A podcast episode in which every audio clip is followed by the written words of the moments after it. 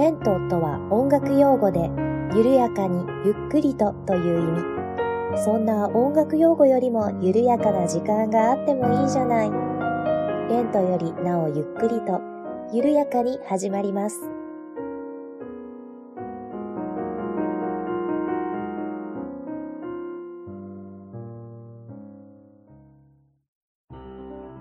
にちは、八部九夫です。レントよりなおゆっくりと第55回目の配信です。どうぞよろしくお願いいたします。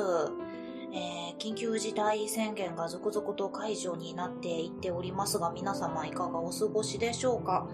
えー、八部九夫はね、あの、関西に住んでいるんですけれども、関西も解除になりましたね。はい。ただですね、まあ、今、私、あの、在宅勤務という形をとって、お家でお仕事をしているという体になっているんですけれども、えー、この携帯はですね、どうやら5月いっぱい続くようです。はい。今朝はね、メールがそういうふうに、あの、上司から来ておりました。ただですね、まあ私、現場があってなんぼの仕事をね、しているんですよ。現場がないのでね。うん、いきなり6月から、はい、元通り仕事してくださいって言われてもちょっと難しいもんがあるんじゃないかなというふうには思っております。まあそれはそれでね、ちょっと別の仕事が増えたりはしてるんですけれどもね、うん、これからどうなっていくのやら、あの、何でしたっけ？新しい生活のルールみたいなのも発表されてますが、あれもね、うーんって感じですよね。あの、仕方がないとは思うんですよ。感染をね、拡大させないためにはね、あの、守らなくてはいけないことだとはね、分かってはいるんですよ。はい。ただ、これ、いつまでこのルール適用されるのかな？もう今後ずっとなのかな？と思うとね、ちょっと不安しか正直ないんですよ。あの、この前ね、どこだったかな？沖縄だったかな？の、あの、音楽ホールさんがちょっと検証されてましたけれども、あの、新しい生活のルールとかそういうのにのっとって、こう、検証してみたら、あの、収容できるお客さんがほとんどいないみたいなね、そういう状況になっているというような報道を見たんですけれども、いや、まさにそうなんですよ。で、まあ音楽業界、特にね、クラシックくのは、本当にこう演奏会をやってなんぼみたいなところがあるんですね。で、そうですね。まあ、アーティストさんたちの主な収入源っていうのは演奏会をやった報酬であったりとか、あとはレッスンとかですね。そういったところがね、結構多いんですよ。ただ、レッスンも密ですしね。できないとなると結構これは打撃だなというふうに思うんです。まあ、オンラインでやればいいじゃないかと思われる方もいらっしゃるかと思うんですけれども、いやー、レッスンオンラインでやるってなかなかね、大変なんですよ。こう細かいニュアンスとかわかんないですしね、オンラインだと。とまあまあ、そんな感じでですね、これからどうなっていくのかなというような状況です。あの、小耳に挟んだところによると、こう各地にオーケストラの楽団がありますよね。あの、なんちゃら交響楽団とか、あの、なんちゃらフィルハーモニーとか、結構どこでもあると思うんですよ。こう、そこの都市の名前がついた楽団っていうのがね。で、そういうところもですね、こう演奏会ができない、やってもお客さんが入らない、入れられないというところでですね、あの、お給料が支払えないっていう状況が続いている楽団が結構あるというのも、えー、小耳に挟んでおります。うんこれからどうなっていくんでしょうかね。あの、それこそね、YouTube 配信でオペラ上映したところもあったりするんですけれども、うーん、そんなのが今後も増えていくのかな。でもね、やっぱりこう、なんでしょう、劇場で見る臨場感みたいなものがあってこそだと思うのでね、うんそこがね、もう味わいにくくなってしまうのかな、なんていうふうに思ったりもしています。まあ、これをきっかけにね、また新しい文化、新しいムーブメントっていうのが出てくるんだろうとは思うんですけれども、今後どうなっていくのかなと、ちょっと音楽業界の端っこから、えー、悶々としている八部九夫でございました。はい。まあね、私、仕事にね、直に関わってきますしね。というところなんですが、ちょっと締めっぽい話になってしまいましたね。えー、レンクリはね、あの、あんまり暗い話はしたくないので、はい、あの、ここからはね、アホっぽい話をしていきたいと思っております。はい。では本日どういったことをお話しするかなんですけれども、えー、先日ですね、あの、テレビで天使にラブソングをという映画が放送されておりました。えー、私この天使にラブソングを大好きな映画の一つなので、えー、もちろん、え、見ておりました。で、そこでですね、ちょっとふと思いついたことがあったので、ツイッターをやってる方はご覧になったかもしれないツイートをしたんですね。えー、どういう風に、えー、私がつぶやいたかと言いますと、天使にラブソングを見てると、高校の文化祭でオーハッピーデイ歌っててステージから落ちたの思い出す、とツイートしたんですね。そうしましたらですね、あの、詳細をレンクリで語ってくださいというリプライがつきましたので、えー、今日はね、このお話をしていきたいなと思っております。はい。八部九夫が調子に乗ってステージから落ちた話。はい。本日はこれでいきたいと思います。ではでは最後までどうぞお付き合いをよろしくお願いいたします。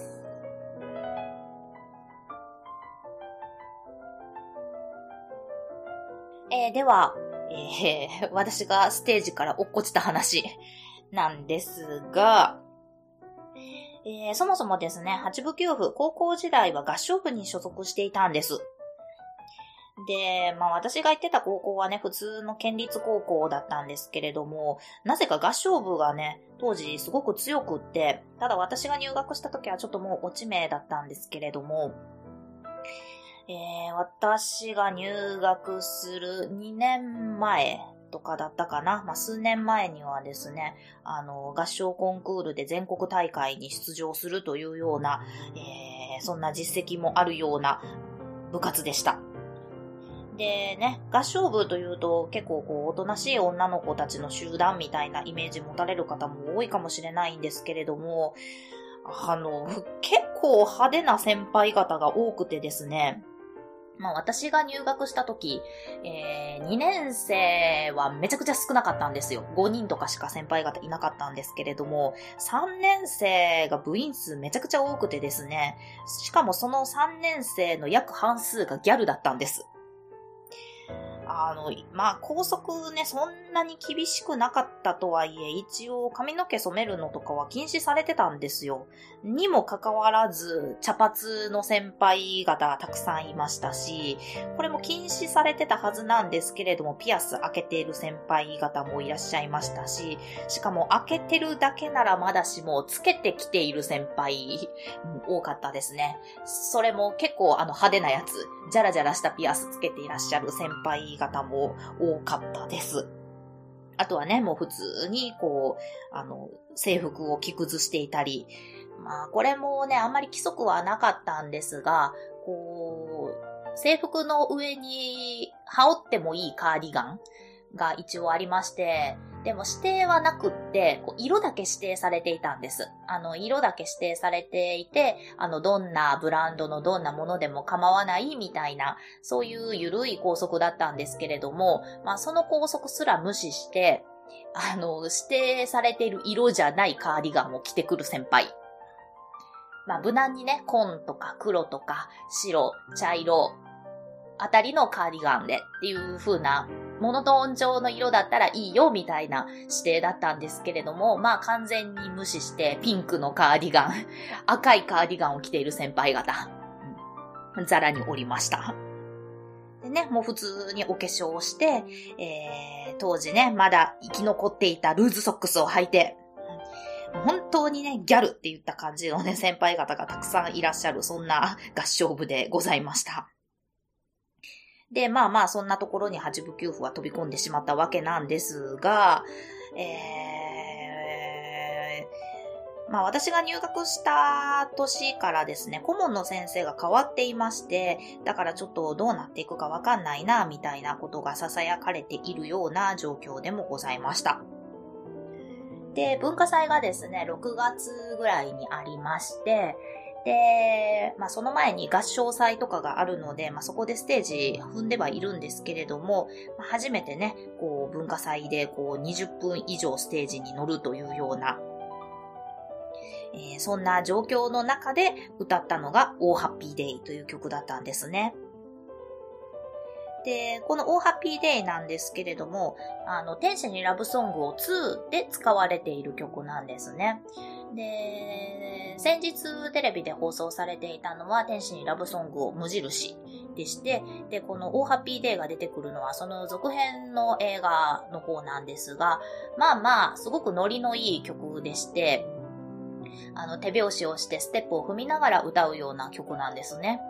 で、まあこう、8分9分もね、こう調子に乗ってステップを踏んで歌っていたらステージから落ちたという話なんですが、まあね、ステージとはいえ、こう体育館のステージなんですよ。あの、文化祭そんな派手じゃないんで、県立高校なんで。で、その体育館のステージの上に、こう、ひな壇を作って、その上に並んで歌うというような、そんな感じだったんですが、八部九夫はそのひな壇の一番上の段にいたんですね。といっても、まあ3段ぐらいだったかとは思うんですが、まあその3段ぐらいのひな壇の上で歌っていて、で、ひな壇とね、後ろの壁の間が隙間があったんですよ。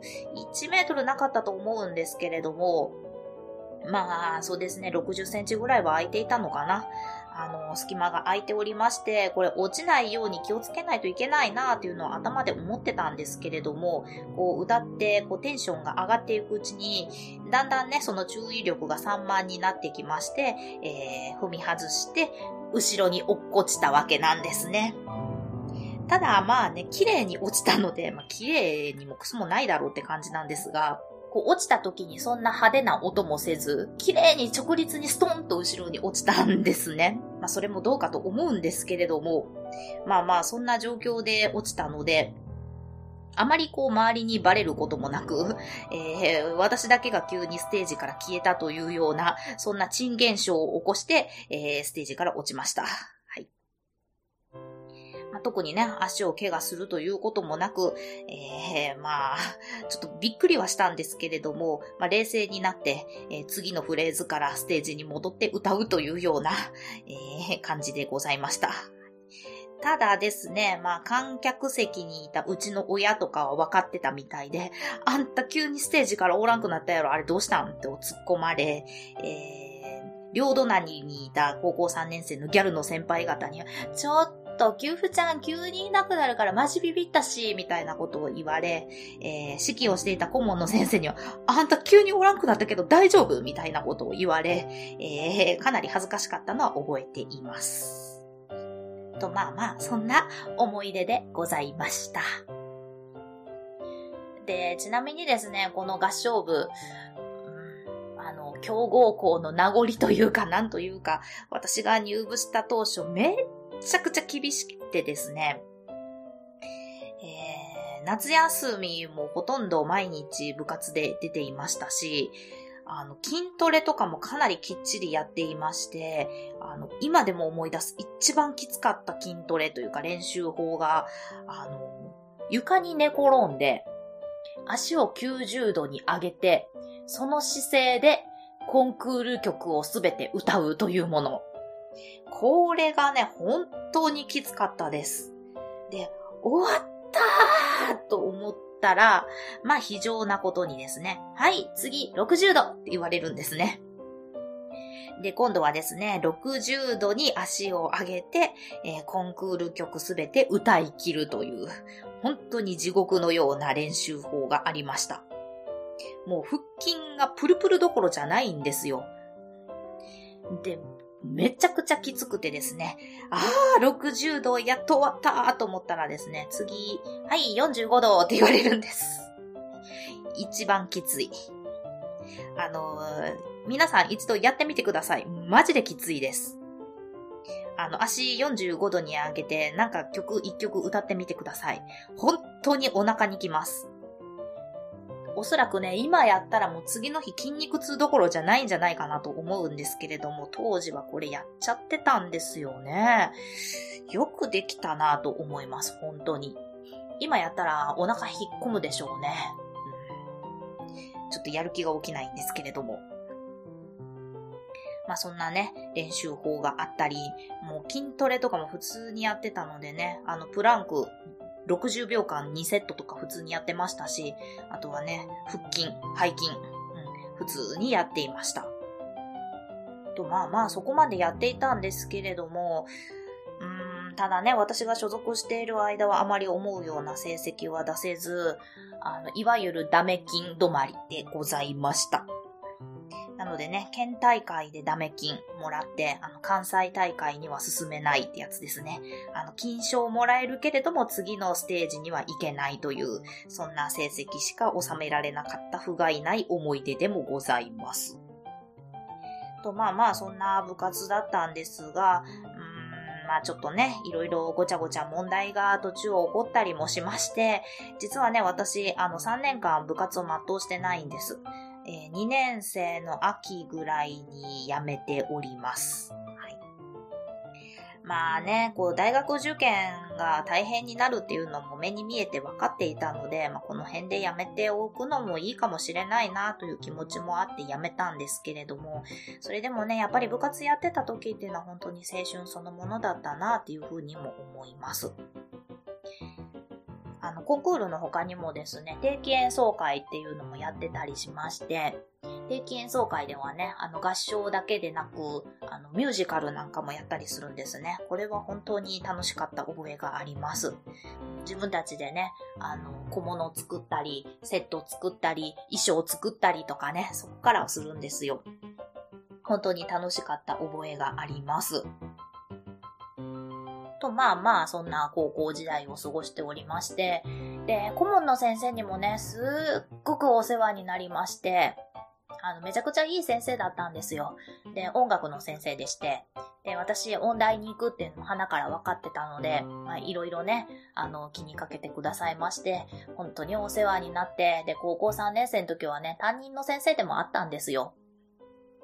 で、本当にね、こう、天使にラブソングをのウーピーゴールドバーグみたいな先生でして、陽気なおばちゃんだったんですけれども、おばちゃんって言ったら失礼かもしれないけど、おばちゃんだな。うん。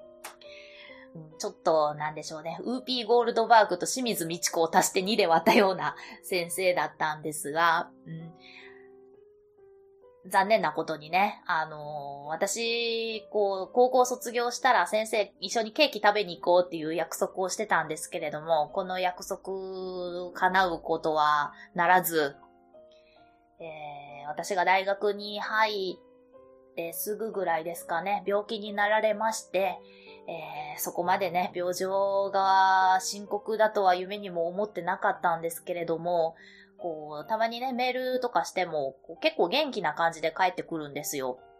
ただ、お見舞い行ってもいいって言うと、こう、のらりくらりと交わされてしまっていまして、えー、かなりね、病状進んでらっしゃったようで、私が大学卒業した年の年末だったかな、お亡くなりになられました。なのでね、一緒にケーキを食べに行くっていうことは叶わず、えー、こっそりね、お葬式の時に私はお棺の中にショートケーキを忍ばせておいたんですけれども、なんかそれでもね、なんかまだ先生生きているような感じがするんですよね。もう高校卒業してかなり経ちますけれども、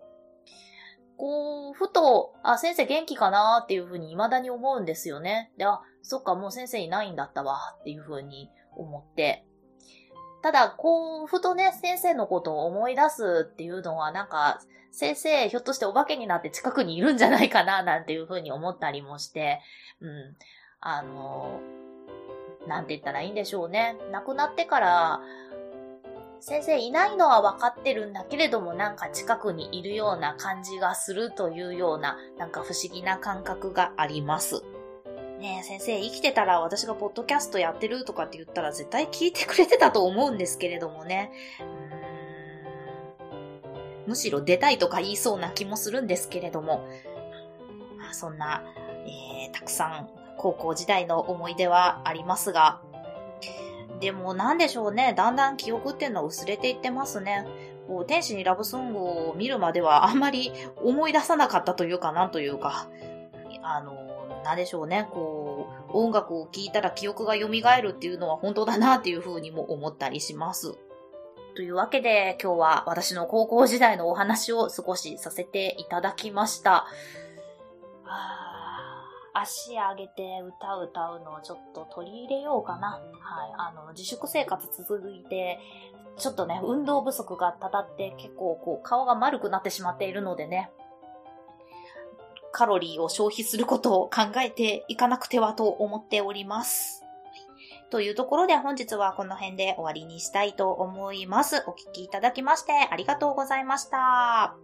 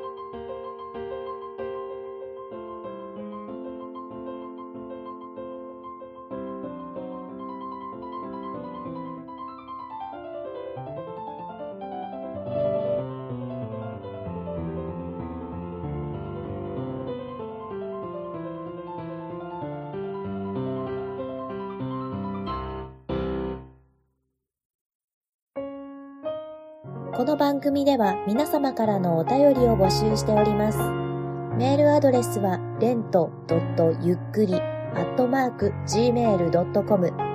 lento.yukkuri、アットマーク、gmail.com です。ツイッターは、アットマーク、レンクリでやっております。ハッシュタグは、ハッシュタグ、レンクリ。レンはカタカナ、クリはひらがなです。お便り、ツイート、DM などをいただけると、八部九夫は小躍りをして喜びます。どうぞよろしくお願いいたします。では、次回またお会いしましょう。ごきげんよう。